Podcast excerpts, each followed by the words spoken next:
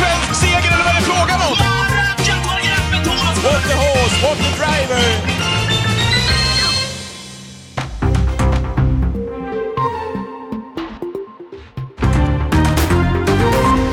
Jämtlands stora pris. Vad gjorde Mika Fors egentligen? Mika körde i alla fall med Hector Sisu.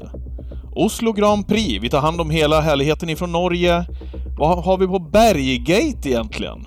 Och Westholm drar till Solvalla. Där har vi veckans innehåll, David.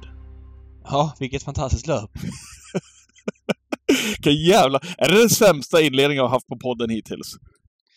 Um, nej, det tror jag inte. Vi får se om Dahl har klippt in den med löpmusik eller inte. Eller om vi behöll den i bakgrunden här, ja. Ja, ja. Nej. Det blir skitbra. Ja, det blir det. Späckad podd, späckad podd, ja, späckad podd. Du, veckans gäst till att börja med. Som mm. inte ens fick plats här i löpet. Där har vi någonting nej. att se fram emot. Ja, vi har precis spelat in med honom faktiskt. Bosse Lundqvist, gammal eh, spellegendar som har varit med om ett och annat inom travet. Mm. Eh, framförallt eh, är han ofta omnämnd när det kommer till spelskandalen nittonhundranittio. Inte som att han var med där, för att han menar på att det är för långt mellan eh, Karlstad och eh, Piteå som han bor i. Mm. Men, men, men han, han, har, han gjorde deg. Ja, eh, så är det i alla fall. Ja. Eh, på de grejerna runt om. Ja. Eh, mycket spännande snack med honom. Och han är extremt påläst på Bodens V sjuttiofem med jackpot som vi går igenom. Ja. Så att eh, stack kommer han. Det måste man verkligen säga. Eh, mm. Vi startar, precis som jag berättade nyss, med Jämtlands stora pris i lördags i Östersund. Är det inte... Det känns i alla fall. Jag har ingen fakta på det, men jag har ju varit uppe där och jobbat några gånger. Det känns som att de har jävla oflyt med vädret många gånger.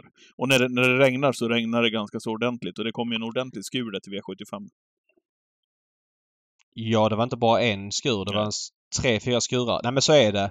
Det ligger väl geografiskt så. Om man jämför med Boden så har jag en minnesbild av att Boden ofta har bra väder. Jag har varit en gång i Östersund. En sån här V sjuttiofem-lördag, då var det trettio grader, då var en Iceland. Mm. Men utöver det så är det alltid liksom lite ruggigt. Ja, det är feelingen i alla fall. Eh, Vernissage Griff vann med gul pilot. Eh, Vernissage Griff mm. som kom från eh, Elitloppet, eh, från eh, finalen där. Eh, vad, vad, vad tyckte du om Vernissage Griff? Nej, han var bra. Eh, det kändes som att eh, de här förutsättningarna passar honom bättre med full väg. Och sen så tror jag inte att han led av att banan blev lite halvsmetig. Sen led han... Eh, ännu mindre av att konkurrenterna körde som de gjorde. Mm. Så att, och sen hade lite tur såklart att mister Hercules galopperade i spets lite omotiverat. Så att det var många faktorer som stämde för Vernissage Griff den här gången. När du säger att han hade lite tur att de körde som, som de gjorde, va? Vad, vad tänker du på? Ja, men så här, jag vill dela upp det här i, i en trestegsraket. Jag gillar när det är travtävling och allting inte blir polerat. Mm. Så är det. Men... Det, nej, men det måste vi ha, att det inte blir perfekta styrningar, och eh, ska alla köra perfekt så går det inte att kolla på i längden. Eh, utan alla kör sin häst och det blir fel för vissa. Eh, och att Mika Fors körde offensivt med Selected News, det tror jag alla har sett, och det må vara hänt. Det som är chockerande, nu säger jag det ur kanske ett hästägarperspektiv, hade jag tränat och ägt Selected News hade jag varit vansinnig. Det är ju hur han motiverar sin offensiva styrning. Han säger ju att ja, men hästen gick tolv komma fem, tre tusen meter. Senast, så jag ställde klockan på tolv komma fem den här gången, men det kunde han inte. Eh, jag menar, om Mika Fors ska jämföra eh, att hästen håller farten på, eh, på Solvalla. Visserligen regnade den dagen på Solvalla, men han fick ett lopp i kön i Harper and Overs lopp, men han inte be- behövde göra någonting och avsluta bra, mot att köra offensivt på en mer regntung bana som det var i Östersund. Att han liksom inte förstår att det är två helt olika saker, och dessutom kör offensivt. Det är nästan chockerande på en så pass rutinerad kusk, det måste jag säga. Mm. Ja, eh, men ja, jag, jag köper, jag köper det fullt ut. Jag, de gjorde väl, hade väl Svante Eriksson med i V sjuttiofem direkt också, va? Han lät väl inte... Han lät ah, jag hade inte... liven på där, ja. Jag så hörde inte det. Nej, nej. Inte. Jag, nej lät... vad sa han? jag, tror inte, jag, jag minns inte exakt, men han lät ju inte så där jättenöjd med, med styrningen, vilket man kan förstå. Eh, offensivt körde ju Mika i V sjuttiofems första avdelning. Han, han körde ju i alla fall. Och vann med, med Hector Sisu där. Medan ja. Örjan då göttade sig. Jag var nog, är nog ganska säker på att du frågade Örjan nu efteråt. Kanske har jag gjort förresten. Eh, om han var segersäker med Gardner Shaw, så tror jag att han svarade att han, att han var det. För att han satt, han satt och väntade länge. Och nog borde det väl ha varit så också att Hector Sisus krafter borde ha krutit lite tidigare än vad de gjorde. Eh, över Östersunds ganska så långa upplopp faktiskt. Jag var helt säker på att Gardner Shaw skulle plocka ner dem. Men attacken kom lite för sent från Örjan. Och Hector Sisu var lite för bra. Eh, och så började det då med, med Hector Cisu.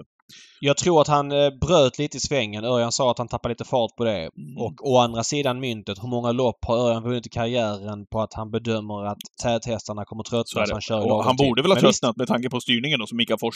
Så är det. Så är eh, det. Å andra så sidan så får man väl ändå ge Mika Fors också att han, han tog det där initiativet med Hector Cisu. Eh, ja. Stack till spets så ser han var ju en kuslig prestation på den här banan han vann på, på elva och sex. Så att, eh, får väl ge Mika det tycker jag, i det där loppet i alla fall. Han tog en, han tog en rå och det höll hela vägen där i alla fall.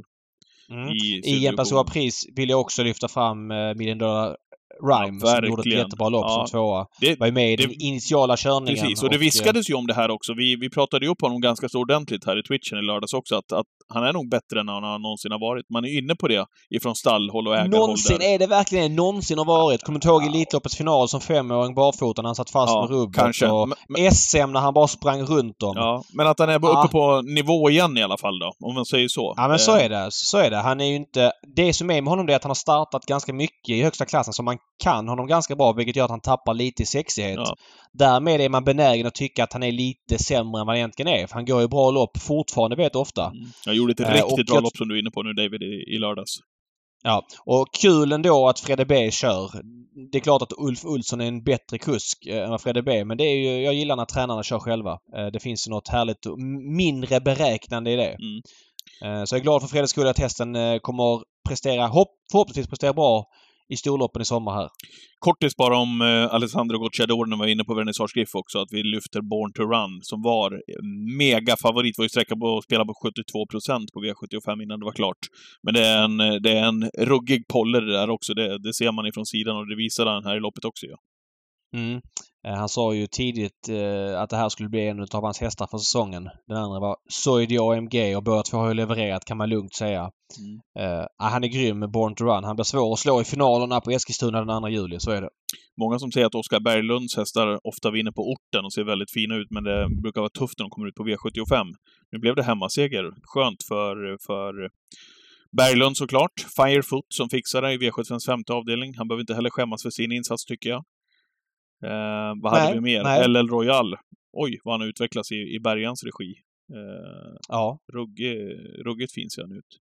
Ska komma också lite grann till Bentley Gar lite senare här. Eh, men det var väl ungefär det ifrån, ifrån den omgången. Kalmar väl. Var bra i Kalmarsloppet. Ja, Kalmar var bra. Eh, det är ju det. De, de lättade väl honom lite grann också. Det blir, brukar bli ja. lite effekt på honom då också. Om jag inte är helt ja, fel ute. Ja, verkligen. Ja. Eh, det var hela Östersund eh, förra eh, veckan. Oslo Grand Prix då, vad tyckte du om loppet? Eh, nej men det var ju ett häftigt lopp. Eh, hände ju lite saker. Eh, först galopperade ju San Motör från start. Han tappar ju en del. Ja. Eh, men, vilken lopp han gör efteråt då?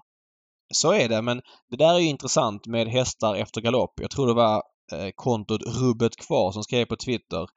Eh, å ena sidan är ju hästarna oj vad bra han var efter galopp. Vill man minnas då efter loppet. Sen när man ska spela nästa gång. Ah, kom ihåg nu att det där var efter galopp. Då får man ta det med en nypa salt. Mm. Stigå var ju den som ofta poängterade det. Faktiskt med sina egna hästar också. När man sa, oh, vad bra den där var efter galopp senast Stig. Ja, men just det. Efter galopp. Det är lättare att de springer efter galoppen. Det är, man, ja. man måste väga in det i prestationen. Men å andra sidan, man kan väl inte göra annat än ändå hylla San Motörs insats. Nej, men så är det. Men och, om man ska vara då i det kritiska att hästen då presterar bra efter galopp. Björn kör ju på läppen rätt. Mm. Alltså det var ju spårsnålt som man bör köra efter galopp och sådär. Mm. Eh, så, så här, återigen, jag dissar inte. Han var fantastiskt bra. Men vi måste ju, som Stig säger och som påpekas här, efter galopp man måste ta det för vad det är. Mm. Det tycker jag man glömmer bort ofta. Framförallt efter loppet. Sen inför nästa start, då är det en spelmässig aspekt. Så att, ja, ja. Ja. Ja. Men Stål och Show, tio och fyra eh, från spets över full väg. Han hade nog varit en faktor i Elitloppet ändå. Mm.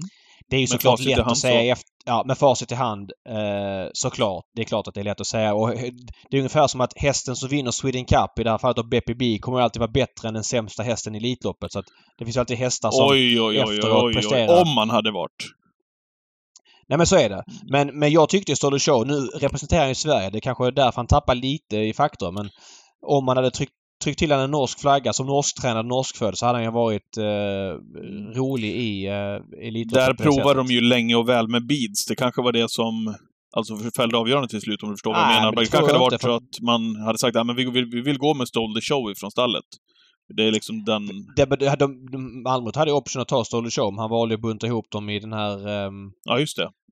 Uh, vad ska jag kalla det för? Omröstningen med Calle Crown och eh, Knight Brodde, och där vann ju Knight Brodde överlägset. Ja just det, Stole the Show var, eh, med där. Brodde... var med där. Ja, ja. Och Knight Brodde behöver ju inte be om ursäkt för sin prestation i Elitloppet. Jag bara säger att Stole the Show kändes innan den här starten som en faktor med tanke på att han har varit så bra i ledningen och startsnabb och allt det där.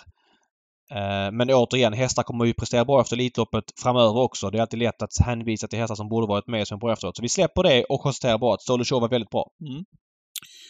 Så var det ifrån Norge. Vi, innan vi går in på våran gäst här den här veckan, eh, profilen uppe ifrån norr, ifrån Piteå, Boden, Bosse Lundqvist, så ska vi också ta eh, en kortis här kring en utav rubrikerna. Berggate har jag skrivit. Vad, vad tänker du här? Ja, men det är ju en uh, intressant grej som dök upp här. Expressen var först att skriva om det. Om att Robert Berg alltså gått in på Daniel Redéns gård slash känt på hans sandbana när han har åkt förbi eh, Enköpingstrakten där Redéns gård ligger. Eh, och det här har ju blivit eh, lite av en snackis. Juridiskt så kan inte jag bedöma, jag är dålig på juridik, huruvida det är så att eh, Berg har gjort sig skyldig till något lagbrott. Eh, jag, jag, jag kan passa på den frågan. Men moraliskt tycker jag det finns en, en aspekt i det här. Vi måste ju sätta det här i ett sammanhang. Först och främst vill jag säga, jag är delägare i en häst hos Daniel Redén. Det måste man känna till när... när oavsett. Jag vill vara transparent med det. Jag tycker Robert Berg är en grym tränare. Kanske Sveriges bästa travtränare om man ser en tjugo-årsperiod bakåt. Jag tycker han är en färgklick. Jag tycker att han är jätteviktig för travet på sättet han arbetar. Att han tävlar i loppen. Jag gillar att han kör själv. Han är offensiv. Han är en grym travtränare helt enkelt. Och vill att han ska... Vi behöver honom i sporten i många år framöver.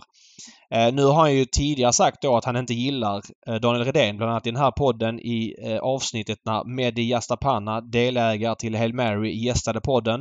Då sa Berg ju citat att varken Mehdi eller Daniel Redén är några jag gillar. Så att, och, och med Hail Mary mitt guldägg, slutcitat. Att... Eh, Ja, men det är väl härligt att de inte är polare inom sporten. Jag gillar, de behöver inte hata varandra, behöver inte vara ovänner. Men att inte alla är polare är viktigt för att det ska, det ska vara liksom den showen som travet är. Så där tycker jag att det inte finns någon aspekt. Men om det är så då att Berg gör en grej av att han inte gillar Redén. Det är klart att det var tufft för Berg att tappa Hail Mary till Redén. Och Redén har ju varit den bästa travtränaren i Sverige de sista fem åren. Det är ju helt odiskutabelt. Då blir det ju lite märkligt om man har den svanshållningen utåt att man då inte gillar en annan travtränare och konkurrent och, och gör en grej av det. Men samtidigt åker förbi dennes travtränare, den, denne travtränaren och känna på underlaget han tränar på och så vidare. Okej, nu, nu, jag, nu, nu får jag bli lite djävulens advokat här, för jag, jag är ja. dåligt insatt i, jag har läst om det bara flyktigt, men vet ja. man det här? Att han har varit inne och känt på hans... Ja, han har erkänt det själv. Jaha, han har, okay, erkänt, han har det erkänt det själv. själv. Okej, okay, jag fattar. Ja, det har han sagt i Expressen då. Han åkte förbi för han säger att han ville visa eh, någon... Eh, han hade med sig i bilen om var han bodde eh, när han var yngre. För att han bodde ju på den här gården när Tommy Hané höll till där för mm. många, många år sedan. Mm. Och att han ville visa detta och att eh, sandbanan låg bredvid någon landsväg. Jag kan inte bedöma. Jag har ju varit på den här gården en gång. Eh, det är ju ett aktivt beslut man tar när man kör in och känner på sanden. Men jag menar i det här sammanhanget så tycker jag att det är tveksamt moraliskt. Jag menar, jag tror att hade Robert Berg ringt till Daniel Redén. Tja, eh, ja, ja, jag bara sagt, jag skulle komma förbi din gård och kolla på din sand hur du gör. För att uppenbarligen så menar är ju kontexten av att Redéns hästar går väldigt bra. Och han vill liksom se vad, jag ska inte säga hemligheten, men, men bekanta sig mer med gården och hur Redén tränar. Skulle, det skulle vara jävligt att... intressant att ändå göra en gallup. Jag har ju hört hur många som helst som är förbi Redéns gård och kollar på hans sand. Ja, men så är det ju. Men jag tror att om du som travtränare ska kopiera någon annans upplägg, det du får av att besöka en gård, nu gissar jag, det här är bara så här. Mm. Det är någon, någon procent du kan få. Alltså, det Redén är vass på, det, det är ju såklart hur sanden är, men kombinerat med hans hästkänsla, vad som finns i hans huvud. Du kan ju inte ta en annan travtränare och stoppa in i Redéns gård och förvänta dig att det blir samma resultat. Utan det är ju Redéns huvud och han tränar som passar hans hästar.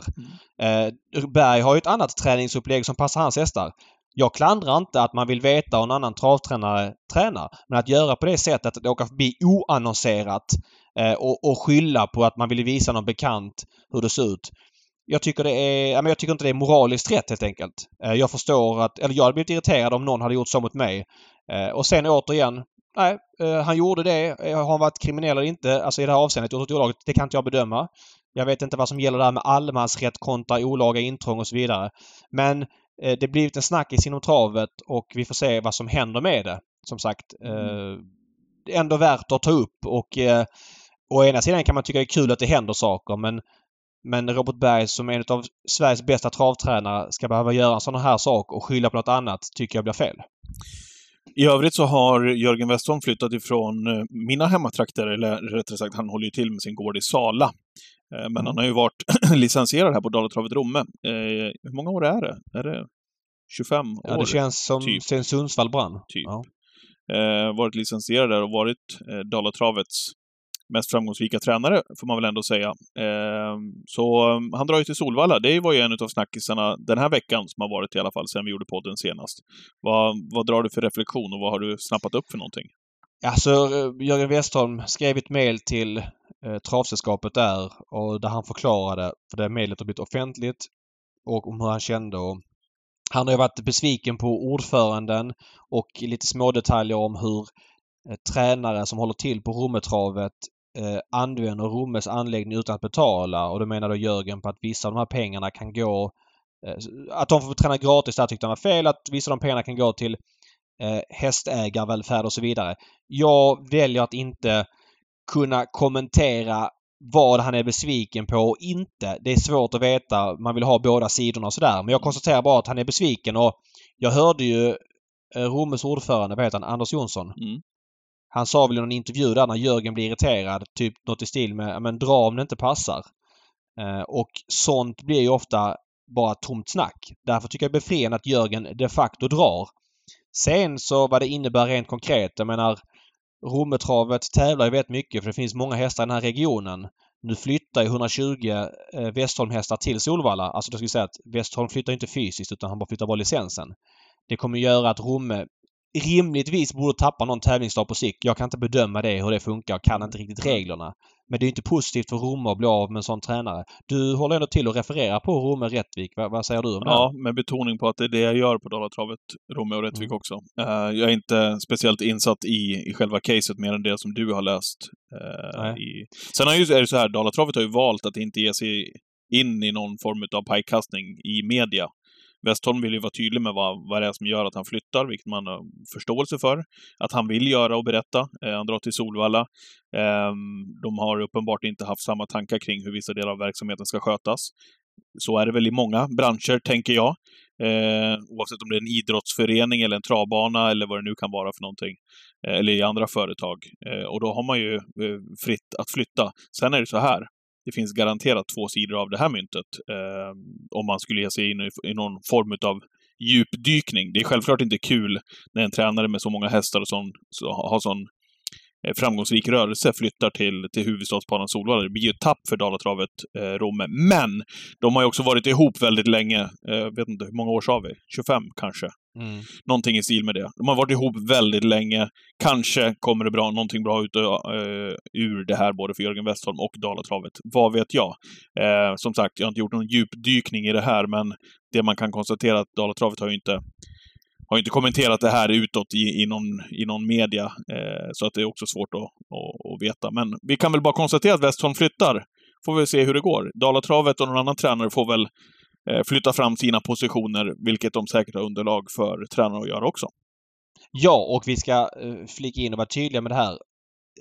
Det här innebär ju egentligen ingenting för den breda travkonsumenten. Jörgen Westholm kommer att tävla, gissar jag, precis lika mycket på Rommetravet, för han har ju lika långt i Romme som han kommer att ha med Solvalla-licens. Ja. Så att det är ingen big i sig, och det är lite pappersjobb och pappersexercis det här handlar om, och ett litet symbolvärde. Men följer man travet som konsumentspelare eller vad, vad det är, så är det här ingen skillnad egentligen. Nej, Nej precis. Eh, så är det. Nej. Ja, ska vi gå in på veckans gäst? Det tycker jag. Eh, mycket intressant, och vi slänger väl in en V sjuttiofem genomgång där med Bosse Lundqvist. Ja, men det är ett stort nöje att säga välkommen till Boden och spelprofilen, säger jag, Bosse Lundqvist. Ja, jag säger tack. Men var, var det en usel rubriksättning? Hur skulle du vilja beskriva dig själv? Ja, det är, ju, det är ju alltid svårt att beskriva sig själv, men jag jobbar ju som journalist och krönikör på Piteå-tidningen som ingår i Norrmedia. Norrbottens-Kuriren, N S D, det är ju vad jag gör, det är ju vad jag gör för, för eh, brödfödan. Nej, men det, det är ju mitt yrke, men sen, sen håller jag på med hockey och fotboll och trav i stort sett de vakna timmarna. Du har ju lite legendstatus, och när man hör din röst så, så förstärks det väldigt mycket. Du, låt, du låter mytomspunnen när du pratar, det får man säga. Ja, men vet, man, man, man blir äldre och äldre. Jag kanske var mer mytomspunnen men om man var tjugo till fyrtiofem. Då är man en gammal gubbe. Vet. Ja, men just det här, din hesa röst och din dialekt, det känns, nej, jag vet inte, det är härligt tycker jag. Är allt bra med dig? Ja, allt är bra. Man, man har ju kunnat vara bättre tränad. Det, det har man ju kunnat vara. Det är aldrig men, för sent, Bosse, det vet du. Nej, så är det ju, så är det. Eh, hur ser din vardag ut just nu? Ja, min, min vardag just nu, det som jag sa, det är mycket, mycket hockey, fotboll och trav. Jag har ju mycket vänner som är inne ganska djupt inne i hockeybranschen och i fotbollsbranschen och i, i trav. Så det är ju så dagarna snurrar. Fast sen är jag ganska intresserad själv av ja, samhällsdebatt och historia. Det är stora intressen, musik också. Men, okay. men som sagt, det, det mesta kretsar kring hockey, fotboll och trav för mig. Det här är lite intressant för att eh, det finns ju många duktiga travspelare genom åren. Gusen bland annat och, och Timo och nu du. Det finns fler som är eh, samhällsintresserade och allmänbildade. Vad är det för röd tråd vi hittar där? Ja, det är, ju, det är ju svårt att säga. Jag pratar ju någon gång då och då med de där grabbarna. Timo, min gamla lärling. Får jag säga det, Timo? Ja, det, Nej, men, får vi se vad han säger där. Ja, precis. Nej, men skämt åsido så, så är det. Jag, jag menar... Jag tror faktiskt att jag skulle vara ganska vass i de här frågesportprogrammen. Mm. Utan, och det, det, det låter väl lite alldeles för pompöst, men, men så är det. det I, I den här podden är vi ärliga, Bosse. Vi säger vad vi tycker och vad vi tror. Eh, kan du förklara bara lite kort hur ditt engagemang ser ut, hockey, fotboll och trav, alltså om man jämför det?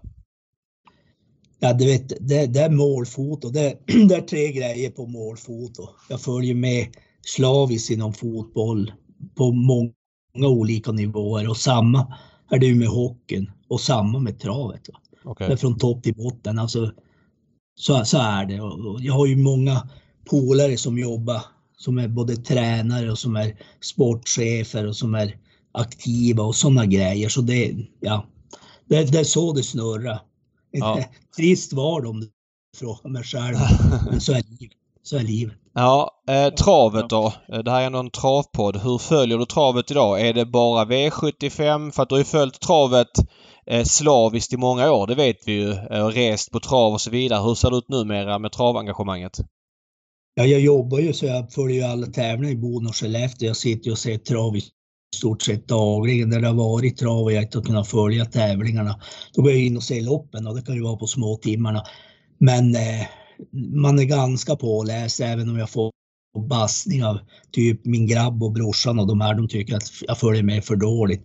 Men så är det ju inte. Då fan är man ganska påläst när det är en V sju. Men om du frågar mig så säger jag så här att V åttiosex, till skillnad från Timo, jag tycker att det är bästa spelet så tillvida att man får betalt för de timmar man lägger ner och de timmar när man hittar smultron. Då tycker jag V åttiosex är ett bra spel. Eh, V sjuttiofem, ursäkta uttrycket, det är lite lördagsknark tycker jag för, för eh, folket va. Ja, men vad kul att du säger det för att jag är av helt motsatt uppfattning. Jag tycker jag, jag vet att V sjuttiofem är mer hårdare analyserat men loppen är mycket jämnare på V sjuttiofem så att även om den analyseras det något så finns det ju flera troliga utfall på V åttiosex framförallt då med saxen så tycker jag att det blir väldigt skiktade lopp rakt igenom och vi har ju sett V åttiosex-utdelningen vara väldigt låg sista ett och ett halvt året. Vad säger du om det? Ja, men jag, jag köper ditt resonemang på det här med, med skiktade lopp och så, men det är ju nog för de som skriver ut propositionen och tacklar. Det jag menar, David, är så här att i V sjuttiofem är det ofta kraftigt sönderanalyserat, även om man kunde ta betalt för hektor Sisu nu i helgen, han trodde jag stenhårt på. Men sen om vi tar V åttiosex, där kan du vinna tre fyra högst troliga. Sen kan du jobba fram totalt bortglömda hästar till två till tre procent som egentligen ska vara högre rank. Det jag menar där, att du får en bättre betal för det du läser på på V åttiosex än vad man får på V sjuttiofem. Det är så jag ser det. Det alltså... Lättare att hitta de som inte är, i och med att omgången inte är lika genomanalyserad heller, som, som David säger, så är det lättare att hitta smultronen, ja. Ja, ja, så, ja men jag, jag köper det du och Timo säger om, om V åttiosex kontra V sjuttiofem. Men jag tycker att man, det är lätt att ta de här grejerna, grabbar. När Margaret Thoma vann på Valla som bra favorit och Yes Juvel var tvåa. Det är sju komma fem miljoner men som bra är som Yes Juvel. Jag menar från två till tre tusen.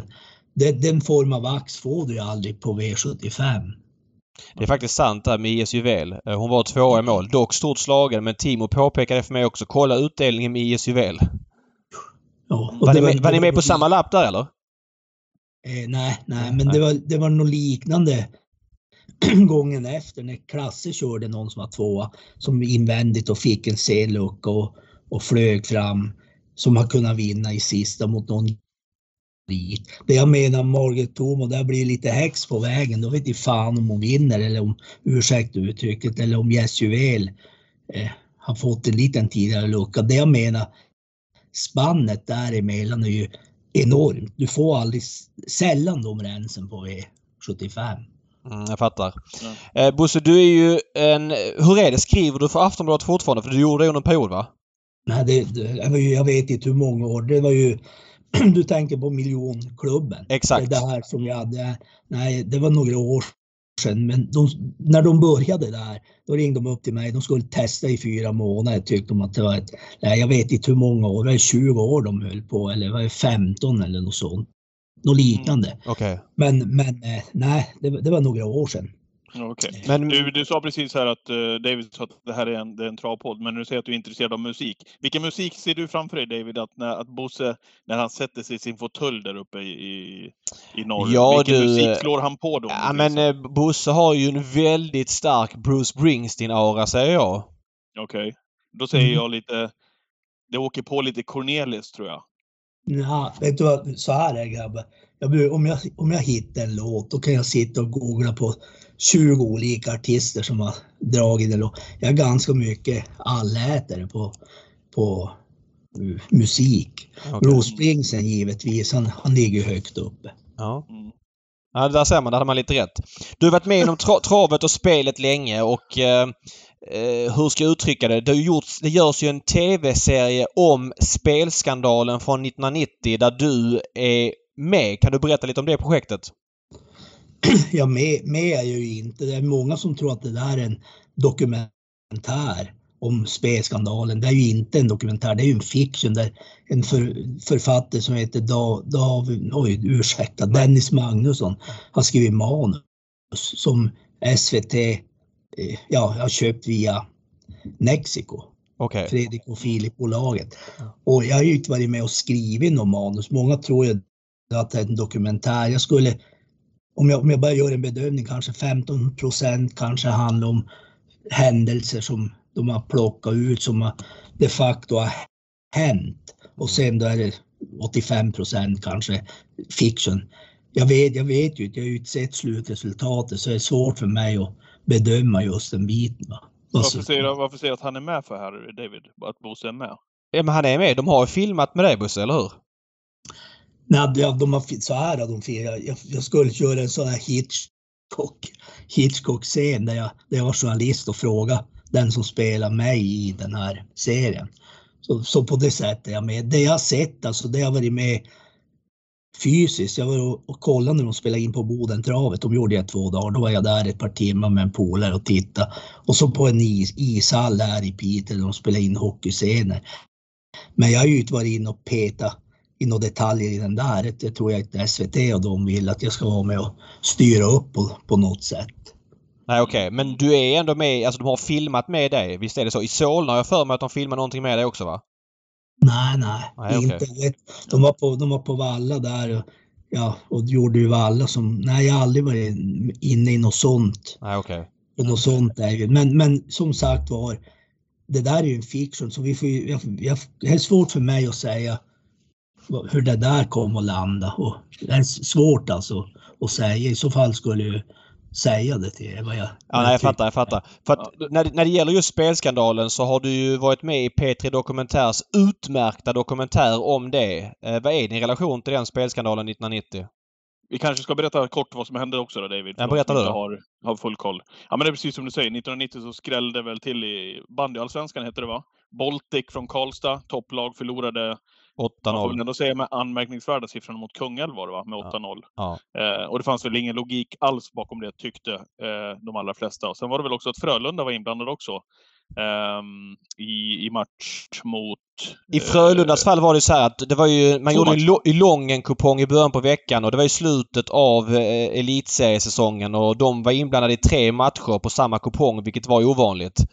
Eh, Precis så. Mm. Och också var det Boden i handboll också. Eh, men framförallt är det ju... David, Boden i hockey, Boden i hockey Förlåt. och Baltic var på samma kupong.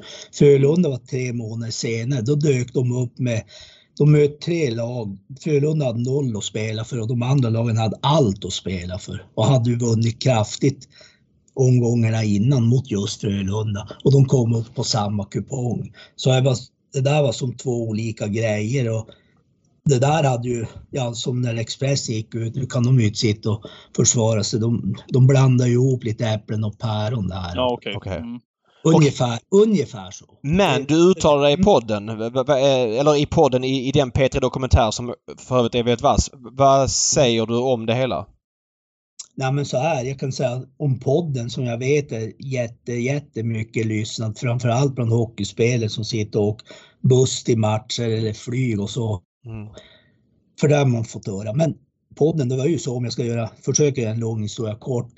Anton Berg som producerar podden, han ringde upp mig en gång när jag var ute och skottade snö här i Piteå och sa, du, jag vill bara ha en kommentar, jag vet allting. Jag sa, jag tror inte du vet ett skit, så jag, svarade han. Och vi, han ringde upp en gång, han ringde upp två, han ringde upp tre. Eh, och eh, det slutade med att jag sa att jag vill ha en kommentar om Thomas Malmqvist, hur enormt skicklig journalist han är och den typen av journalister finns inte längre och si och så. Här klippte de ju bort i och för sig, men eh, i det här fallet hade de fel. Två av tre svariga, vad heter han, Anton Berg i podden. Och eh, som jag sa, den, den här podden, man kan ju tycka att han är riktigt, riktigt bra. Jag vet att han är världen och mer än Anton Berg, men i det här fallet var han lite ute ut och cykla. Okej, okay, okay. men, men, men du uttalade om det hela och sa, vad var det, jag lyssnade på det på flyget hit men jag glömt bort, du, du sa något i stil med att ni var ett spelgäng från norr och ett spelgäng från mitten av Sverige och ett spelgäng från södra Sverige och eh, att händelserna inte hängde ihop, Frölunda-matcherna kontra Baltic-matchen då, det var två olika grejer. Joj, joj, det var två, två, jag skulle säga att det var tre, fyra olika spel som inträffade under den här perioden. Va? Men när Expressen gick ut med, med braskande löpsedlar, då skrev de att en spelmaffia har mutat lag. Och de gick ut jävligt tufft. Va? Det är svårt att, att vända ett sånt oljetankfartyg. När de, man kan ju säga så här, om man vill vara riktigt, riktigt krass och kritisk, att Svenska Spel hade, eller Tipstjänst som hette där, de ville ha en sanning, Expressen ville ha en sanning och myndigheterna, polisen och så ville ha en sanning och den riktiga sanningen passar nog ingen av de där tre. Ja, okay. Det där är intressant för i den podden, för jag var ju fem år när det här utspelade sig så jag har liksom inga minnesbilder, men då är det ju tydligt att Tipstjänst säger ju att inget fel har begåtts medan Expressen hävdar det, medan en tredje part inte hävdar det, medan en fjärde part skyller på Expressen. Det är en otrolig soppa från alla olika håll där. Jo men så, så är det, jag menar det här själva, som jag säger alltså, från min synvinkel idag så är det med det här med med sanningar som ska komma fram. Alltså, i det här fallet då passar ju inte sanningen någon. Nej. Har sanningen kommit fram, hävdar du? Nej. Det skulle jag vilja säga att den har inte kommit fram i alla de här eh, ja men ta universitets ja, in, ja, det är ju de som skriver uppsatser om, om det här. De som skriver, jag vet inte hur mycket som är skrivet om det här. Men jag, jag skulle vilja säga att det är ingen som har vara nära sanningen. Kommer sanningen komma fram, tror du? Ja, det tror jag. När då? Ja, vi får ju se vad som händer nu. Ja, vi får ju se vad som händer med, med den här tv-serien. Okej. Okay. Vi får ju se rätt, rätt som är då. Då får du och jag skriva en bok. Ja, ja, absolut. Det är ju ibland, jag är född åttiofem, ibland undrar att, önskar att jag var född sjuttio för att få uppleva de här sakerna och den tiden som spelare. Det är en helt annan, det var ett annat smörgåsbord på gott och på ont mot vad det är idag, va? Ja, men pre- precis så är det. Precis så. Alltså, vi Vissa grejer, vissa grejer som hände då. Man får nästan nypa sig i armen och tänka, fan, hade det här verkligen hänt eller har vi drömt om de här grejerna? Du kan ju tänka dig nu, bara en sån liten parentes som när vi skulle ta ut några vinstpengar och du kunde ringa upp en bank och säga, hur mycket pengar kan ni ta hem, si och så många miljoner till imorgon? Ja, det var ju inga problem. Och du kan ju tänka dig idag. Ja, idag är man kriminell om man försöker betala med femhundring på restaurangen. Ja, men så är det. Ja, det är, det är, det är två totalt skilda världar. Alltså man, man kan som inte tänka sig att det där vissa grejer här. Men det får ni ju se den här i serien nu. Olika grejer som, som, som jag säger, vissa grejer spelar ju på grejer som har hänt och andra grejer är ju givetvis fiction för att de ska få ja, till men, det. Såklart, det. såklart. Eh, man kan gå in på spelskandalen punkt se och, och läsa. Det finns ju citat från dig också där, eh, Bosse. Eh, hur, hur mycket... Det står att du plussade åttahundratusen kronor där på Frölundas eh, matcher. Stämmer det? Jag, jag, jag skulle tippa att det var, att det var mer. Vi var ju sex stycken i mitt spelgäng. Och nej, alltså vi, vi lirade in mer. Jag och Hasse Dover som var Luleå sportchef i hockey tjugofyra tjugofem år. När vi fick in mer än, än de pengarna. Vi två. Ja, men, och vi var sex i vårat gäng. Men för att förtydliga. Eh, jag har ju hört... det snackas om den här skandalen på många olika sätt många gånger. Mm. Någonting som alla verkar överens om det är att varför att de här Frölunda-matcherna inte var uppgjorda utan det var en miss från Tipstjänst att lägga dem på samma kupong. Jo, men absolut. David, så var Frölunda. Ja. Det... Mm. Och Bo- Baltic där då? Baltic-grejen där. Den var ju anmärkningsvärd. Jag har ju aldrig, jag har ju aldrig varit inne, jag har ju aldrig varit inne i Baltics omklädningsrum och jag har ju aldrig pratat med någon spelare i Baltics så för mig är det grymt svårt att, att, att sitta och säga sådana saker. Boden Hockey, när var den? Var den i samband med Frölunda eller kom den senare? Boden Hockey, det var samma omgång som Baltic. Eh, Baltic. Okay. Boden, Boden Hockey, de hade sina två största stjärnor sjuka, Elgeniemi och Erik Stålnacke och de var chanslösa mot Huddinge i den matchen. Sen kommer andra matcher längre fram. Men det är en annan historia.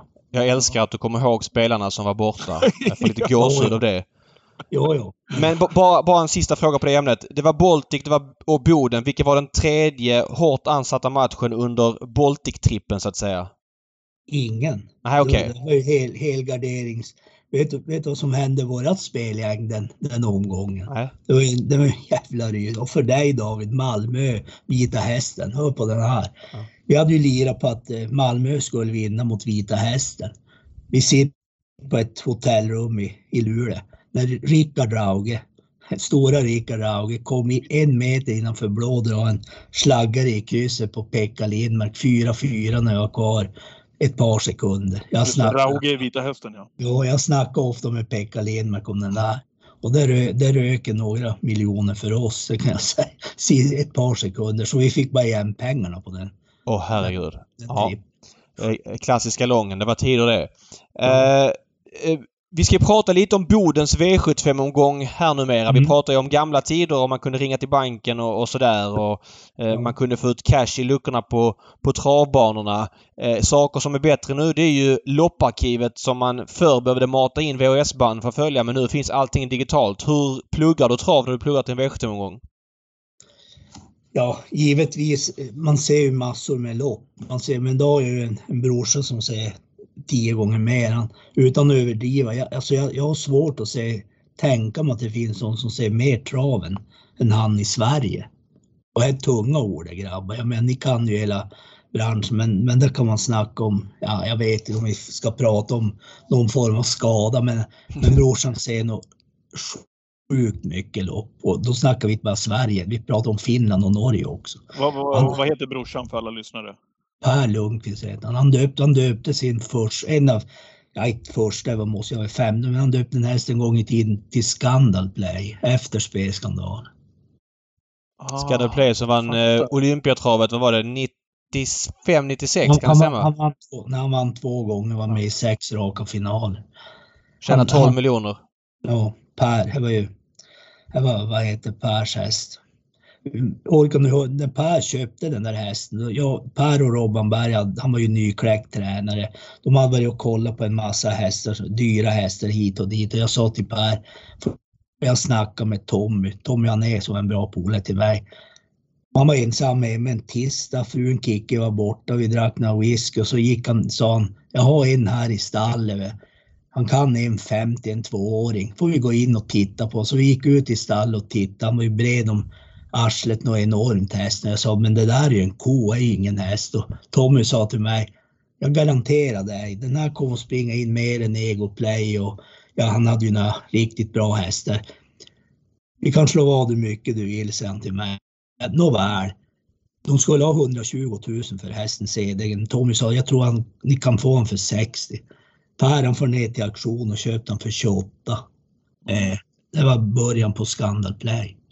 Helt otroligt. Med den eh, förhållandevis enkla stammen Super Play som pappa och eh, Temwave som mamma efter Tamerlane, en avelshingst jag knappt hört talas om. Det säger ju det mesta. Mm. Ja. Han, han hette väl Tameways Heroel från början, va, tror jag. Exakt. Ja. Sedan var det ju rasande. Per skulle aldrig mer få köpa en häst han döpte om. Men, men, men hade, hade Per hästen hela tiden? Jo, jo. Per ägde.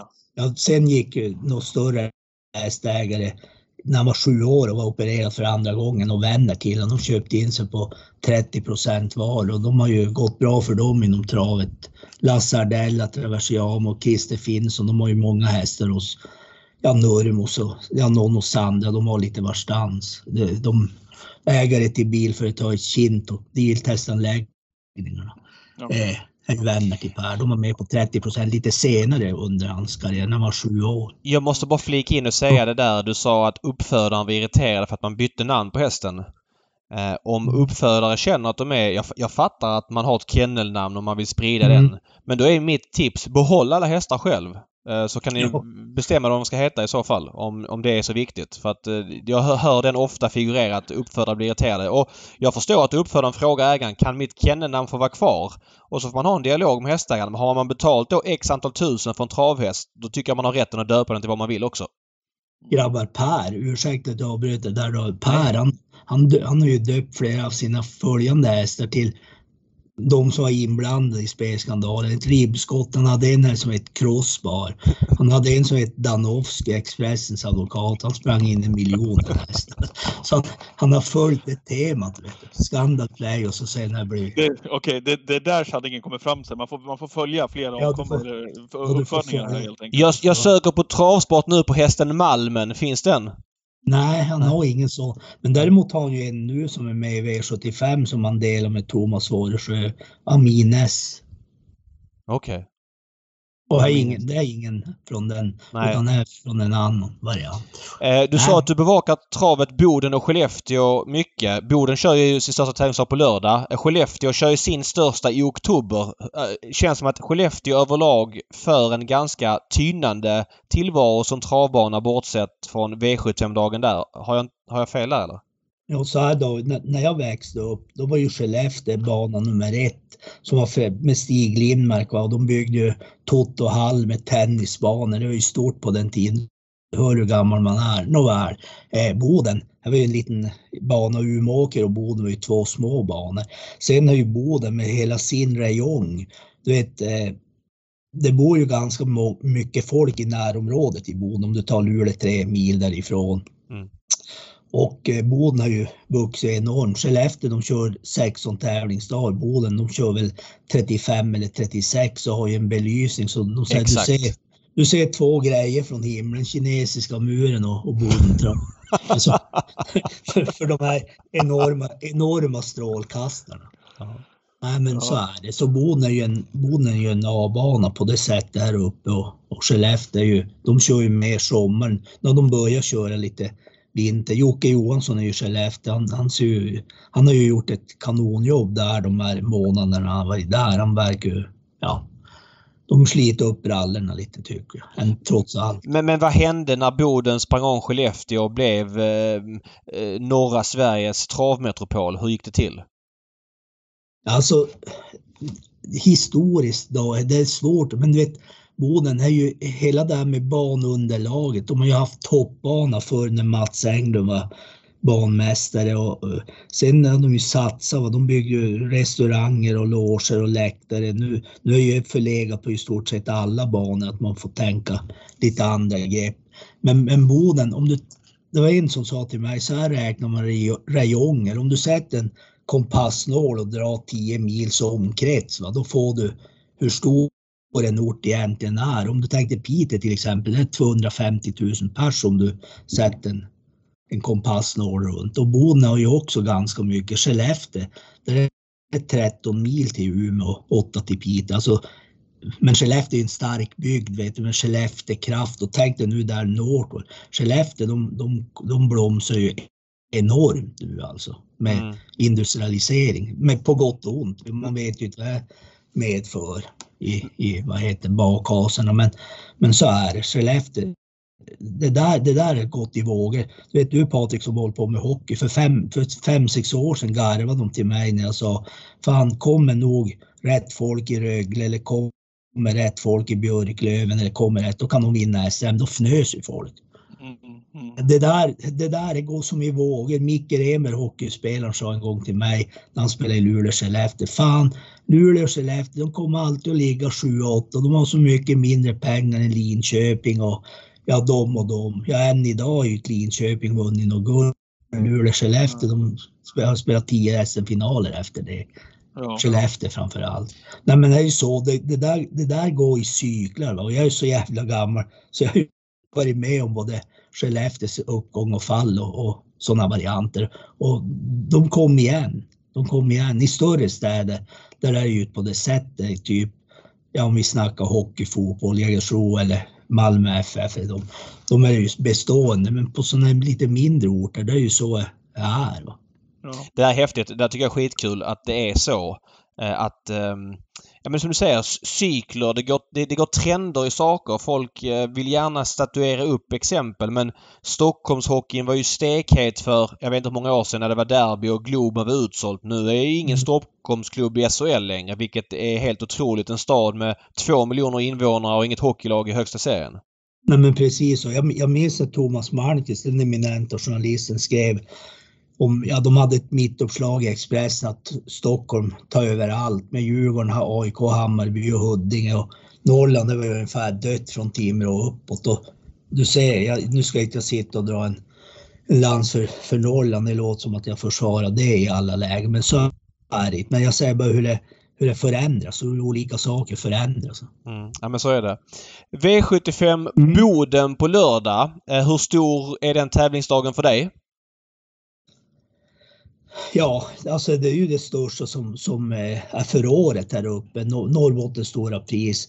Jag menar att de kan ha ett miljonlopp här uppe. Det är ju bara det starkt, även om det är en blomstrande region för dagen. Men eh, det är ju en stor tävlingsdag. Eh, helt klart, givetvis. Eller årets största för, för oss här uppe i Lappland. Så här. Det, det är större än Umeåkers som numera ligger i maj och Skellefteås som ligger i oktober, alltså för dig. Ja. Ja, här, ja, det är det. Ja. Det är det. Och vad heter, men Skellefteå har ju också midsommartravet. Det har ju varit stort genom åren. Det har ju minskat, men nu har, ju, nu har de ju ökat prissummerna där också. Så Jocke Johansson kan nog få till ett riktigt bra midsommartrav. Och det är ju veckan efter. Jag fattar. Kommer du åka till Boden på lördag? Ja, herregud. Jag jobbar ju där. Så. Jag jobbar ju för de här tidningarnas räkning, så då kommer jag vara uppe där. Okej, okay, så du, du skriver om loppen för tidningarna också? Ja. Okej. Okay. Ska vi göra en liten genomgång av V sjuttiofem? Det är ju jackpot till på lördag. Och jag tror det var jackpot den här dagen förra året också. Då gav den väl typ strax över tvåhundratusen. Jag minns det för att jag satte den. Så att det kan ju vara, kan vara värt att slänga in att det är extra pengar. Hur, hur mycket har du pluggat V sjuttiofem? ganska, ganska mycket faktiskt den här omgången. För vi gjorde en tidning, alltså vi tipsen i en tidning som Bodentravet gör ett samarbete med Norrbottens media. Så jag och brorsan satt ju uppe ett par nätter med det där. Okay. Så ganska mycket. Ja, men vi, vi tar det avdelning för avdelning då. Vi, kort bara, vad tycker du om Boden som bana? Vi hade Uffe Olsson i vårt första poddavsnitt som sa att innerspår bakom bilen tyckte han var jättedåligt på Boden. Sen har jag hört mm. andra inte hålla med om det. Vad är din bild? Ja, min bild är faktiskt att det är inget bra att ha innerspår i Boden. Nej. Och vad tycker du om banan i övrigt? Är det någon, någon speciell att tänka på? Starka lysen. Ja, ja så, så och starka liv, men så här. De hade ju en banchef som var världsrenommerad i hela Sverige, Mats Englund. Det var väl hans, eh, tror jag hans dotters kille tog över det där. Jag är inte säker på att det är så, men hur det än är. Mats Englund var ju en fantastisk banmästare. Jag vet inte om banan är lika bra idag. Det är, jag har aldrig hört någon större kritik på den, men, men då... Och då fick han ju nästan idel beröm i ja. alla världen. Och man ska ha respekt för att det ligger där det ligger. Det är klart att Boden får problem när kärlen släpper några gånger på vårkanten och det fryser på på, på vinterkanten. Så att det är väl rimligt. Jag har aldrig hört någon gnälla speciellt mycket på Boden också. Jag har en känsla av att de har en bra bana. Ja. Eh, V sjuttiofem ett eh, är Norrlands, eller Bodenhäst blir favorit. Han startar ju på V sjuttiofem i lördags, galopperade då. Devils Tang med Sandra Eriksson från spår fem bakom bilen. Vad har du för känsla i V sjuttiofem ett, Bosse? Att Sandra, vi vet ju att hon har jättehöga tankar med rätt om den där hästen. Du minns i fjol när hon släppte ledningen i kriteriet när Robban kom och utmanade. Hon släppte och fastnade där. Hon trodde ju att en andra plats som rök där i kriteriet och hon brukar vara, alltså hon, hon är ganska duktig att göra de där bedömningarna, Sandra. Och jag men treåring, han sprang elva i fjol när han vann, han sprang elva när han vann Umeå. Hon blev nästan utdömd av vissa, hon tog ut han i fyraårseliten på Solvalla, men hon var ju trea där. Nej, jag, jag tror att Devils Tang är helt överlägsen om man skulle trampa iväg. Nu finns det en liten grej där som... Han är ju fyra år hästen och sist då åkte han ju på vingen i skallen på Östersund. Mm. En svajande vinge som han träffade. Så man vet ju aldrig hur sånt sätter sig på. Det, det är lite varning på, på en sån grej. Att han kommer från en prestation i Elitloppshelgen, det är ju inte sällsynt att hästar som varit ute i Elitloppshelgen inte riktigt lever upp till favoritskapen veckorna efter. Vad är din bild av det? Nej, men så är det ju. Men just Devils Tangs lopp, det, där han, det var ju Sandra, att när han ska få upp farten och axa, jag, jag köper ju det. Alltså han, han var ju speciellt tagen trots att han gått tio och en halv. Där jag tycker verkligen man såg vilken häst Devils Tang var, det var ju när han vann Umeå på, när han sitter i tredje ytter och hur han ser ut sista hundra till tvåhundra metrarna i det loppet och vik tillbaka pisken och sitter och fint kyrk. Åker sista biten på en elva tid. Nej, jag, jag, tror, jag tror att fungerar tror jag han bara vinner. Mm. Sen finns ju ett par roliga i det där loppet. Till exempel Jazz Celebration som satt fast med rubbet. Han vart ju struken. Eh, Uffe Olsson upp på den. Jag, jag, det kan vara en riktig, riktig stänkare. En annan som är helt nedsträckad till råttorna är ju Special Major som också har jätteformen blick åtta. Eh, och man ska snacka om kantbollar. Mm.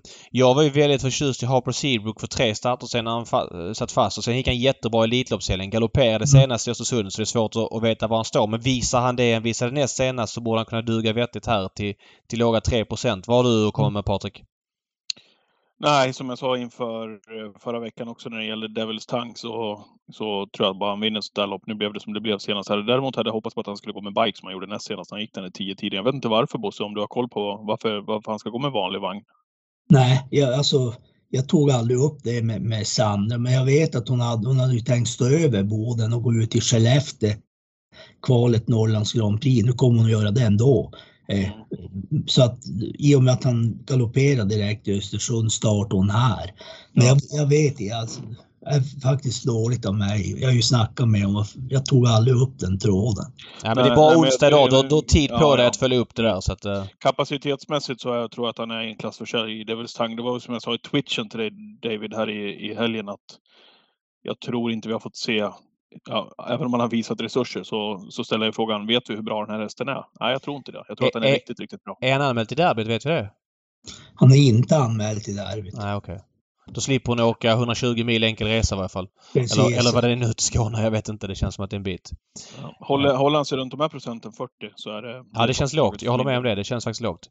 Eh, V sjuttiofem två.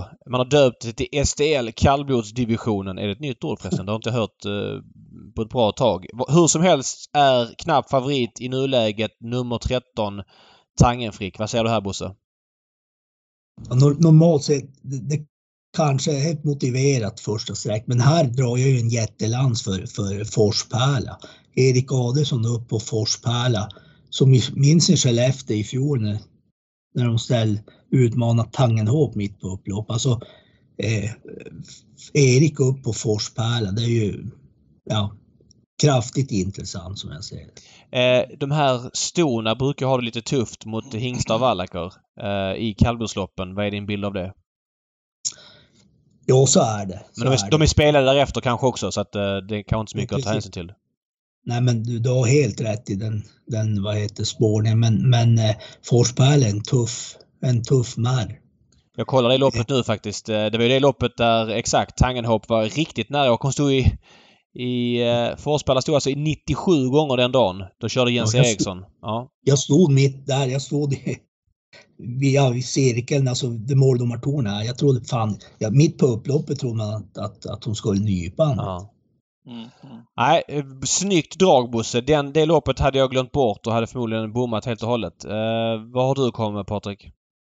Nej, men inte så mycket. Jag behöver plugga på mer i, i just det här loppet. Jag lämnar det lite grann faktiskt till de här dagarna som, som är kvar fram till V sjuttiofem. Jag tror det krävs. En, en parentes här. Ja, gästerna, Mieto, Mietor och Björke Viking, de, de är också ganska tidiga och riktigt lågsträckade. Alltså fyra och två procent. När det där loppet, alltså är klart om Tangenfrick har en riktigt bra dag. Visst kan han vinna där. Samma Robbans hästar, Busk och Blyglo med storm. Men, men... Eh, de roliga, eller det roliga sträcket för mig, det är ju Forspärla. Ja. Ja, mycket intressant. Eh, vad, vad kul. Kul drag. Hur är han i voltningen, Tangenfrick? Är han helt stabil? Det känns inte så, va? Nej, har... jag, skulle, jag skulle säga att det är få av de här hästarna som är helt stabila. Nej, så är det ju för sig. Så är det ju för sig. Eh, vi blir framåt till V sjuttiofem tre. Där är Amalensius B B klar favorit i silverdivisionen. Eh, återigen Mörjan Kihlström i vagnen. Han gick ju bra senast i Harper Hanovers lopp. Timon Urmos stallform pekar uppåt i jänkarvagn den här gången. Vad säger du här, Patrik? Ja, på sin, på sin kapacitet givetvis, om man är på väg att hitta rätt nu då igen. Eh, både Timo och Amalensius B B. Eh, biken på igen, gick ju med vanlig senast när det var voltstart. Eh, Ja, han är sjukt meriterande och han håller ju en otroligt hög silverdivisionsklass måste man ändå säga. Samtidigt väl, som jag inte tycker att han möter de tuffaste den här gången heller. Så att jag tycker att han känns som en klart befogad favorit i V sjuttiofem tre. Mm. Vad säger du, Bosse? Ja, Timon Urmos hästar på resande fot har ju gått bra alltså på, på när han har varit uppe i Bod. Men det var ju lite ojämnt där tycker jag ändå när de... på resan, men visst ska man gå på Harper Hanovers, där är det givet första sträck, men jag tycker det finns några utmanare. Henry Flyer Sisu som Salmela har fått upp från Urm, och Salmela var ju ja, han hade svårt för att bedöma han och Sisu, ja, men han, han kan ju absolut matcha Amalensius om han har en bra dag och fungera. Sen Livio Soxon, där finns en, en riktig rysen. Du såg sist på Valla när han bara flög rakt ut. Mm. När han drog tussen. Han var ju trött i det läget. Han, han galopperade ju rakt. Han hade ju massor kvar där. Eh, när han galopperade. En halvrysare i det loppet. Fast sen känslan är ju att han inte ska kunna gå en mäta svärd med Amalensius. Det är ju självklart. Magic Cash till en procent. Han har ju galopperat två gånger sedan han kom till Sandra. Och gjort en start på var det två år innan dess när han gick tolv och en halv. Eh, det blev väl hela julgranen som ryker. Det där är barfota och helstängt och bike och hela paketet. Hade Magic... vi, vet, Vi jag vet pratar. ju hur bra han kan vara när han funkar. Ja, jag hade faktiskt tjugonitton i elitloppsserien i Harpers så kom han till ledningen. Jag hade spik på honom på ett V sjuttiofem. Han hade vunnit tre komma fem miljoner. Han ledde i två varv. Jorma körde lite för fort i det loppet så jag fick ja. aldrig upp hoppet. Men Magic Cash har man en fin relation till. Jag kan bara säga det att Amalensis B B är aldrig en spik för mig som klar favorit med sin galopphistorik. Och som Bosse säger, Nurmos hästar är ju väldigt bra när de är bra. De har ju en hög högsta nivå men de har ju inte så lång formkurva. Så har det alltid varit historiskt och jag tar gärna risken. Amalensis B B kan vinna med trettio meter okörd. Och så får det vara i så fall. Men alltid given gardering. Gunnar gillar jag senast. Där pekar formkurvan uppåt efter lite uppehåll. Vad säger du, Patrik? Ja, du har ju sagt just det. Förlåt. Jag har sagt, ja. Förlåt. Ja, jag yrar till det här lite. Och Beijer sig var riktigt uppåt på den kan man ju tillägga. Han var ju jättenöjd efter senaste segern på ja. Bergsåker. Men det där loppet, jag, jag köper det, det ni säger. Ja. Det V sjuttiofem fyra, diamantstort. Ja. Det här loppet känns... Här behöver vi, här behöver vi Bosses hjälp verkligen. För det här är ju ett, ett gäng lokala också som ska ut. Underbart, underbart spelare på V sjuttiofem. Jag blir glad när jag ser det här. Stor mellanvolt. Vad säger du här, Bosse? Ja, det, det här loppet, som, som jag läser det. Vi har ju Robban från Vika två med Karate. Och känner jag Robban rätt där och han kommer iväg, då kommer han sända en rejäl fråga direkt, va? Och det är ju frågan om Amine ska släppa eller inte. Blir körning mellan de två, då bäddar ju för någon annan. Jag vet att Sandra är riktigt, riktigt uppe på Juno Beach. Vi ska inte gå in på att göra alla en, en lång historia kort där, men kort och gott. Alltså, Sandra, hon, hon, hon har förklaringen till galopperna och, och det är ju också en riktigt bra fyraåring. I, i, min, i min värld, va? Så... så kommer jag att sträcka fem hästar i det här loppet. Om inte, vi, ska, vi ska snacka om Aminäs för jag tror det är en riktig kanon. Aminäs, No Be Drinker, Karate, Olier nu, Anthem och Juno Beach. Det är mina sträck i det här loppet. Jag måste boka för vilket du säger. Alltså, Anthem, Karate, No, no Be Drinker. Drinker och Juno Beach förutom Aminäs, ettan. Oj. Det var, det var några riktiga rensar. Både Anthem två procent och No Beer Drinker en procent är lågt. Eh, mm. Jag har varit lite förundrad av Hanna Olofssons stallform. Den känns som att den har varit kall ganska länge. Men eh, en uppryckning på slutet. Jag gillar vad jag såg av Ava senast i alla fall. Nu kanske uppgiften är för tuff den här gången. Eh, men eh, ja, jag noterade det i alla fall. Hon har legat lågt länge, Hanna. David, helt rätt, men det krävs ju massor med överpejs ja, för att komma in i matchen. Och om vi ska börja dra det här med Amine. Jag brukar ju vilja ligga låg på de hästar där man, ja men brorsan är med och deläger och sådana grejer. Men som den hästen har sett ut och historien, alltså hon kom första starten, hon blåste till tio i fyrahundra meter och bara lunka hem. Jag, jag tror de var en fyrtiofem. Jag såg Daniel Bergen skrev i trav, Travrondens spel, liten oansenlig mär. Jag såg hon i stallet, så jag höll att få en chock. Jag såg hur stor är den här hästen? Ja, en sextioen var hon, va? Och är det hon springer så låg kägen, en naturtravare av Guds nåde. Och har slagit rätt där med Radia och Amines som var tvärspeed. Jag har slagit rätt där på styrka och speed som det verkar ha gjort. Där det är en kanon. Alltså jag, jag såg hon i provstart bakom bil sist i Boden. När Thomas Hårdsjö satt upp hon från bricka ett. Hon har inte sett en bil. Och ja, jag säger det intrycket, grabbar. Oh, vad kul. Det vore ju ett trevligt lopp att kunna spika sig ur. Eh, annars känns det här dyrt. Eh, vad säger du, Patrik? Ja, nej, men jag, får, jag får lyssna på Bosse här. Jag tycker att det är ett jäkligt lurigt lopp. Han har ju sett dem många där uppe så att han kan sätta in dem på ett bra sätt här givetvis. Ja, men, men spännande där verkligen. Men jag tar till mig också Anthem eh, till två procent. Eh, är, det, är det liksom bra prestationer hela tiden där? Eh, vad är det som gör att hon inte riktigt har vunnit loppen? Eller hon går inte riktigt bra hela tiden, tycker du, Bosse? Ja, så här, så här på Anthem, hon är skev och vind och en enorm skalle. Men när formen sitter, då har hon en riktigt hög högsta nivå. Hon kan nog gå under fjorton och hon visar form sist i skymundan och jag tycker hon har ett bra läge. Därför lyfter jag upp hon. No Be Drinker lyfter jag upp på massa utrustningsändringar hos Salmela. Från ett lopp, Salmela själv, han säger han kan ju aldrig slå Amines som det blir ett vanligt lopp. Men okay. Med klaff och grej, där den där långt framme. Där har också en som kan snudda femton. Amines tror jag att gå klart under femton om det blir det här överfallen som vi pratade om från början. För att lek med tanken att Karotti har haft ett bakspår i det här loppet, eller Karotti eller vad vi säger, mm. där jag spikar min S ganska ja. tidigt. Så är det. Eh, v- V sjuttiofem fem är en svårbedömd favorit. Eh, sex Frozen A F som tränas i Finland har gjort några gästspel i Sverige. Vad säger du här, eh, Bosse? Bosse? Ett, ett bra intryck på hästen. Han var ute och fladdrade i fjärde spår och vann på bra sätt sist. Och i Umeå var de ju även då bra. Och så Örjan upp. Eh, det är motiverad favorit. Så, så tråkigt är det. Men det finns ju några, några roliga. Bakom för One Touch tror jag är bättre än, än vad procenten. Vad spelar procenten nu? Skvallrar om just nu. Eh, Holly Moses med rast, tar han sig runt sista sväng så har han ju en jätteavslutning. Men han är ju svår, han är ju svår, speciellt mm. i kurvorna.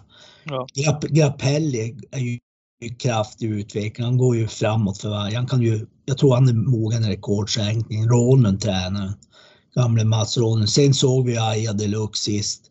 Men där är det ju också en grej. Hästar som kommer från Östersund, och nu är ju en knepig bana, det är få hästar som även är bra i Boden veckan efter. Men nu är ju Robban Berg tränat och han vet ju vad han gör.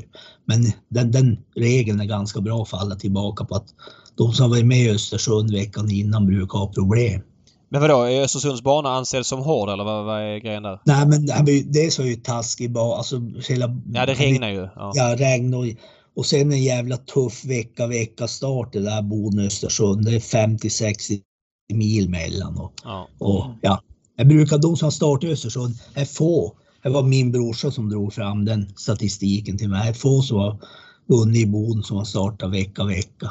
För mm. oss som, bo, som är födda söder om Dalälven så är ju Östersund och Boden grannbanar. Men det var ja. bra påminnelse där om att så inte är fallet. Det är lika ja. långt mellan de två som det är mellan Jägersro och Solvalla i princip. Så att, det säger en del. Det där, grabbar, ursäkta jag, miljonklubben Aftonbladet, där hade de ju något som heter Dagens Spel, ja. drag och ja, sådana grejer.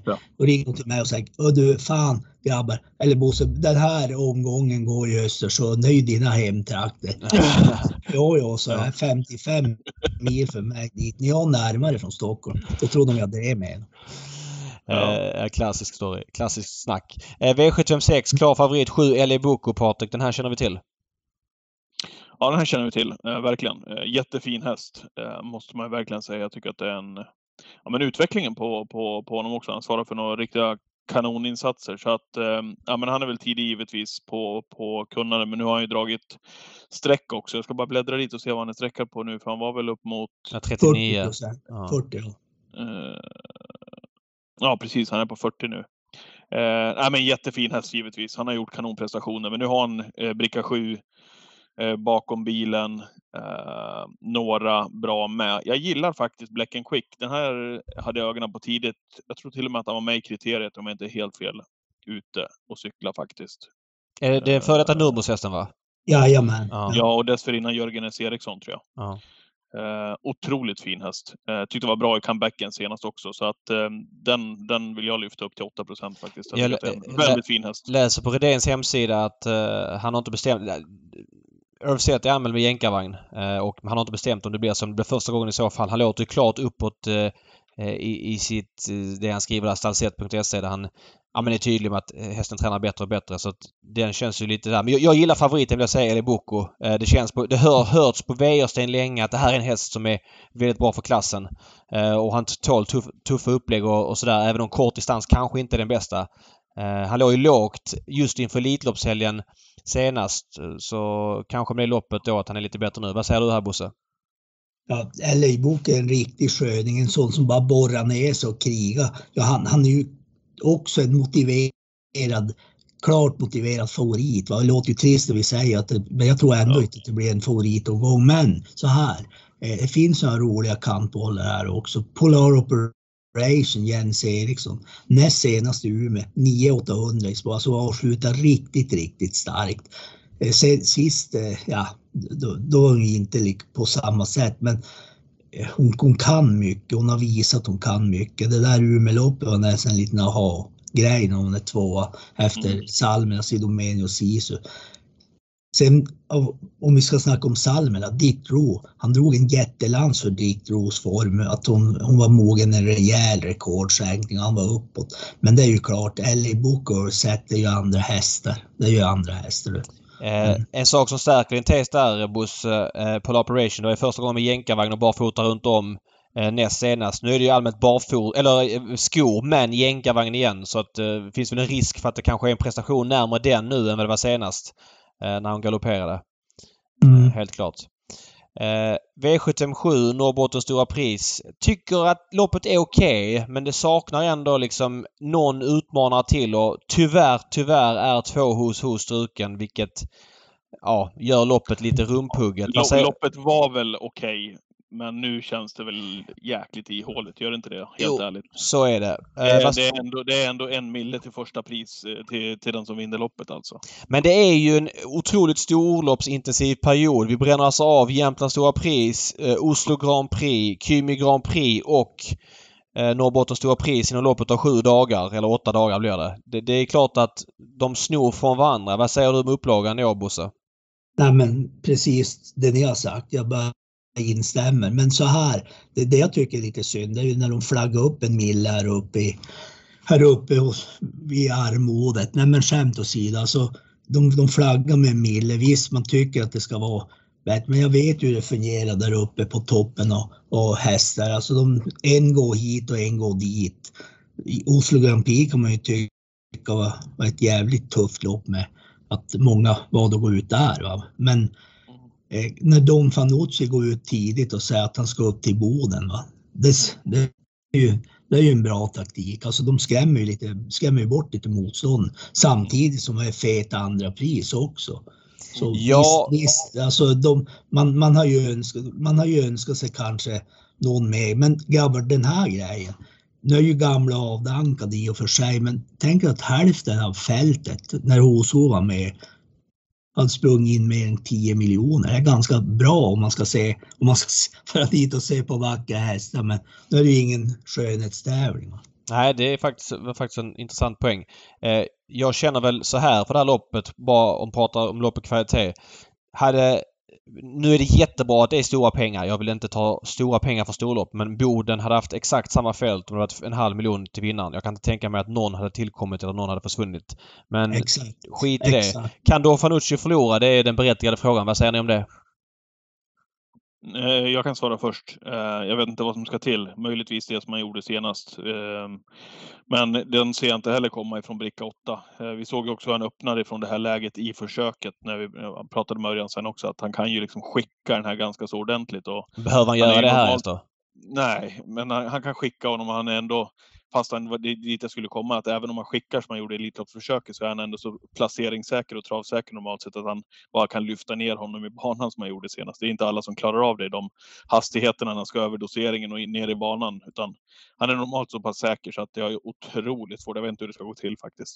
Nu när H S O försvann också. Vad säger du, Bosse? Och vi skojar i podden. Ja, ja. ja alltid. Det är alltid. Gusen och de lirar V sjuttiofem med jackpot. Born Unicorn in med Don Fanucci två. Han får en hinkvatt. Nej, skämt. Gusen som är delägare i Born Unicorn. Jag frågar först om vi fick skoja. Ja, ja, såklart, såklart. Mm. Ja. Mm. Nej, men givetvis. Don Fanucci, nu kan han köra med på säkerhet. Valla Elitloppet, bricka ett i min värld. Jag, jag höll att sätta kaffet i halsen, han drog tobiket, men Örjan är ju motiverad och det där kan ju Örjan väcka mig, men jag vart ju grym på aftan tobiket. Ja, jag måste säga det faktiskt också, men för det, det kändes ju som att det kanske var orosmomentet då, att det skulle liksom tokladdas där inifrån. Fast för att hålla, om, han in, hålla, hålla. om han hade valt bricka två då och Mister F Dag hade valt tre och så väljer Hail Mary ett eller Clickbait ett, ja. Vad hade man sagt om Örjans val då? Ja, precis. Tappar dö, dödens tvåa. David, det där, det där är ju en bra analys, men jag menar, om man sitter, bricka ett är ju ändå en jättechansning i min värld på alla sätt och vis, för att man har ju lika gärna kunnat sitta fast från bricka ett i tredje in om de har laddat. Nej visst, det, det är ju lätt med facit i hand. Det, han har ju Jossa. aldrig slagit ihop tidigare som Örjan sa, men för att vinna Elitloppet så måste man väl ta, chansa lite också.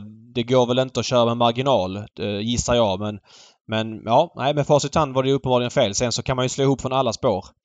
Uh, ja. Men ja, varför... det är lätt för, är lätt för oss, eller för mig att sitta och gnälla, men det, det jag hävdade Örjan som nästan alltid allt, allt rätt. Jag, var, jag blev riktigt, riktigt paff när han valde vilka ett. Alltså jag, jag tänkte, vad fan, vad gör Karl? Det var ja. min första tanke.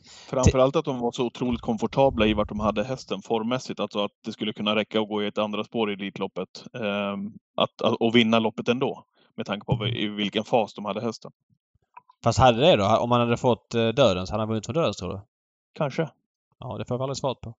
Nej. Nej, men jätterolig omgång så det blir hur som helst. Det är klart att de får nog bra chans och sådär. Men bara en liten brasklapp. Eh, nu möter han inte så farligt motstånd så det räcker inte. Men är, är han inte bäst på kort distans? Är inte det känslan?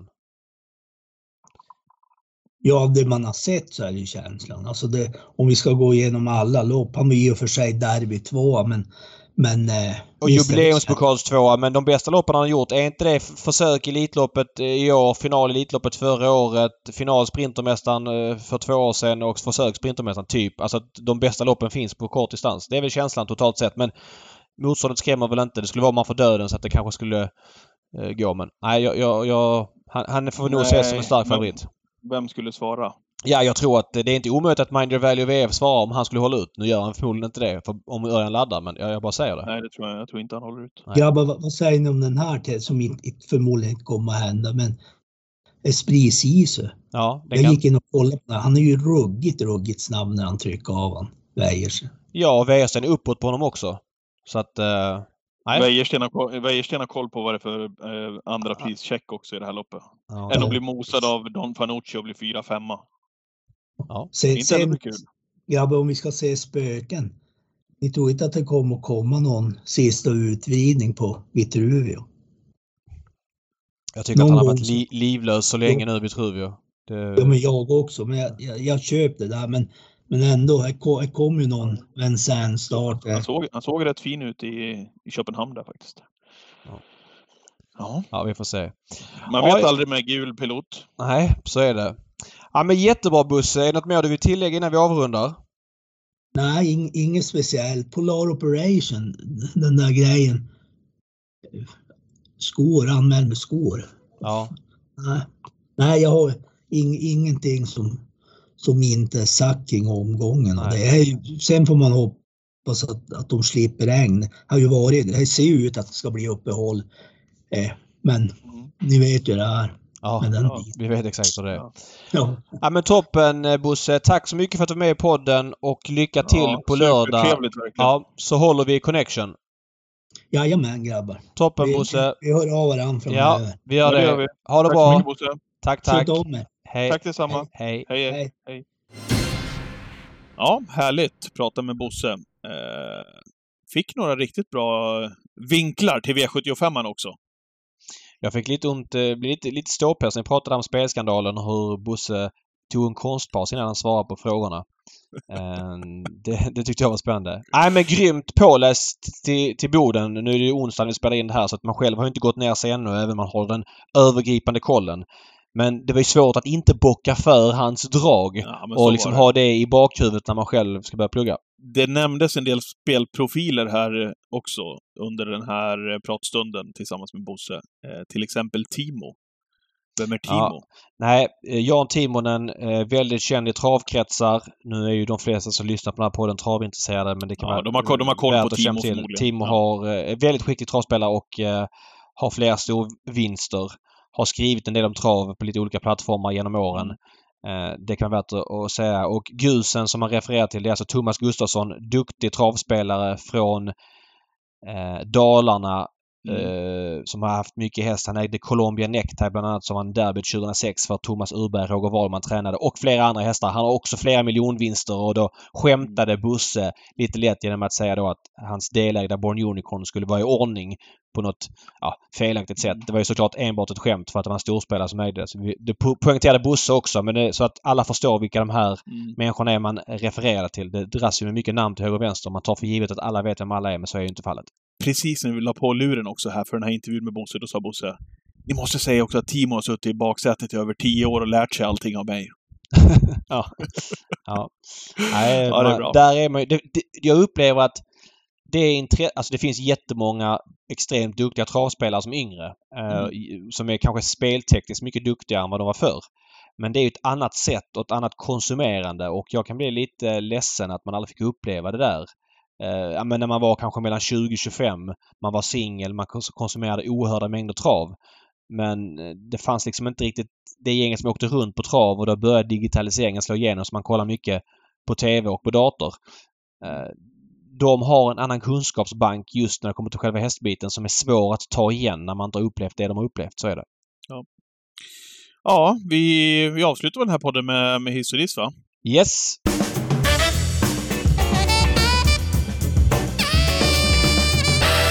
Ja, hiss och diss. Ska du starta? Jag startar med att dissa. Jag, det var jackpot på V sextiofyra på Färjestad i måndags och jag kollade på loppen och konsumerade det som fanns från Färjestad. Och på Färjestad hade man använt en intervjuare som jag inte visste vem det var, så jag frågade en kompis, vem är det som, som står och intervjuar i cirkeln Färjestad? Så skrev han, det var Gunnar Johansson, den gamla hockeytränaren. Jag ja, tror han, var... han där och gästspelade lite ja, grann. Han tror... är ju väldigt travintresserad. Jag tror att han var i Malmö också ett tag och framförallt många år i Färjestad och vann väl S M-guld med Färjestad och så vidare.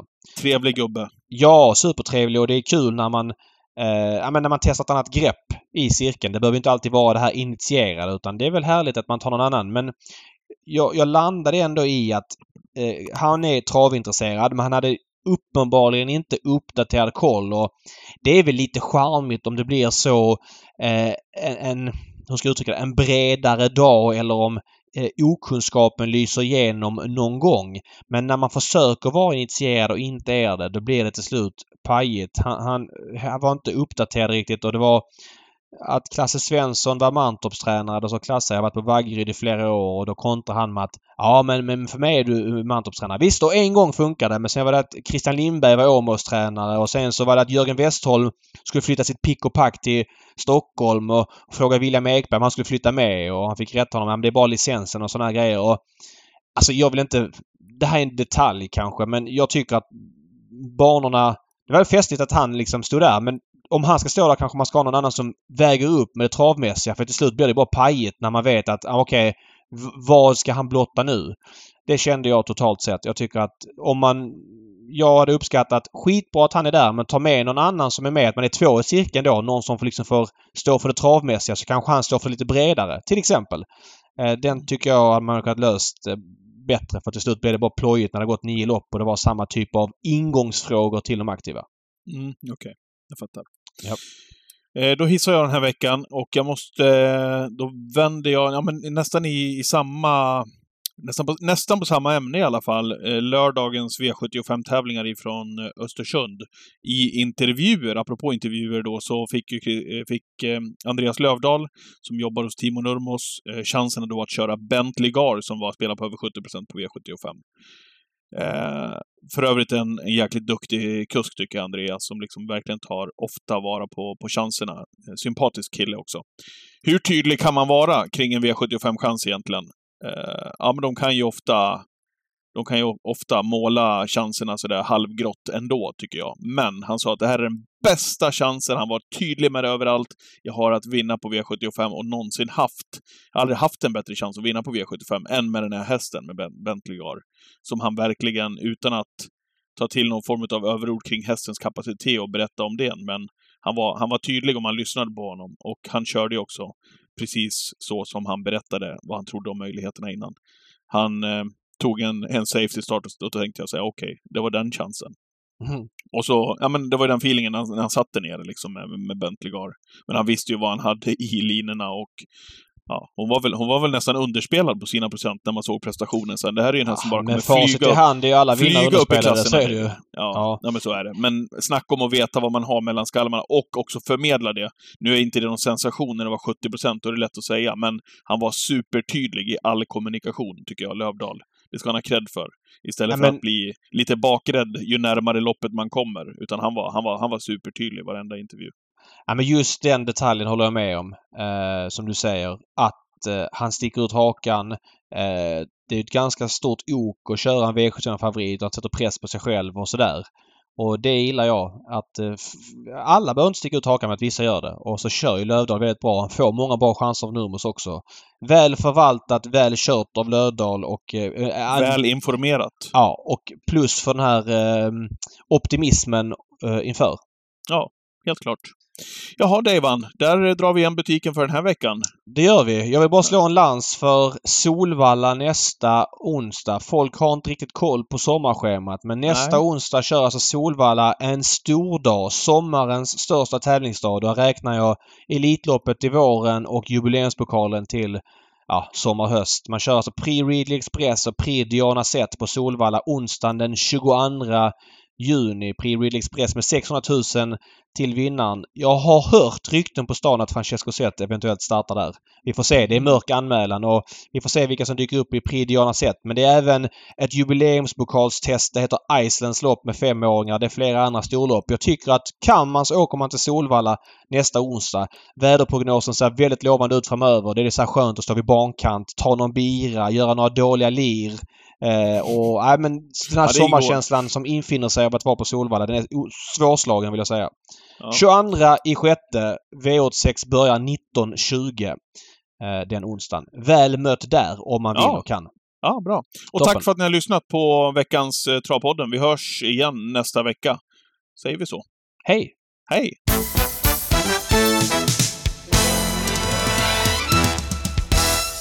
Dun dun dun dun dun dun dun dun dun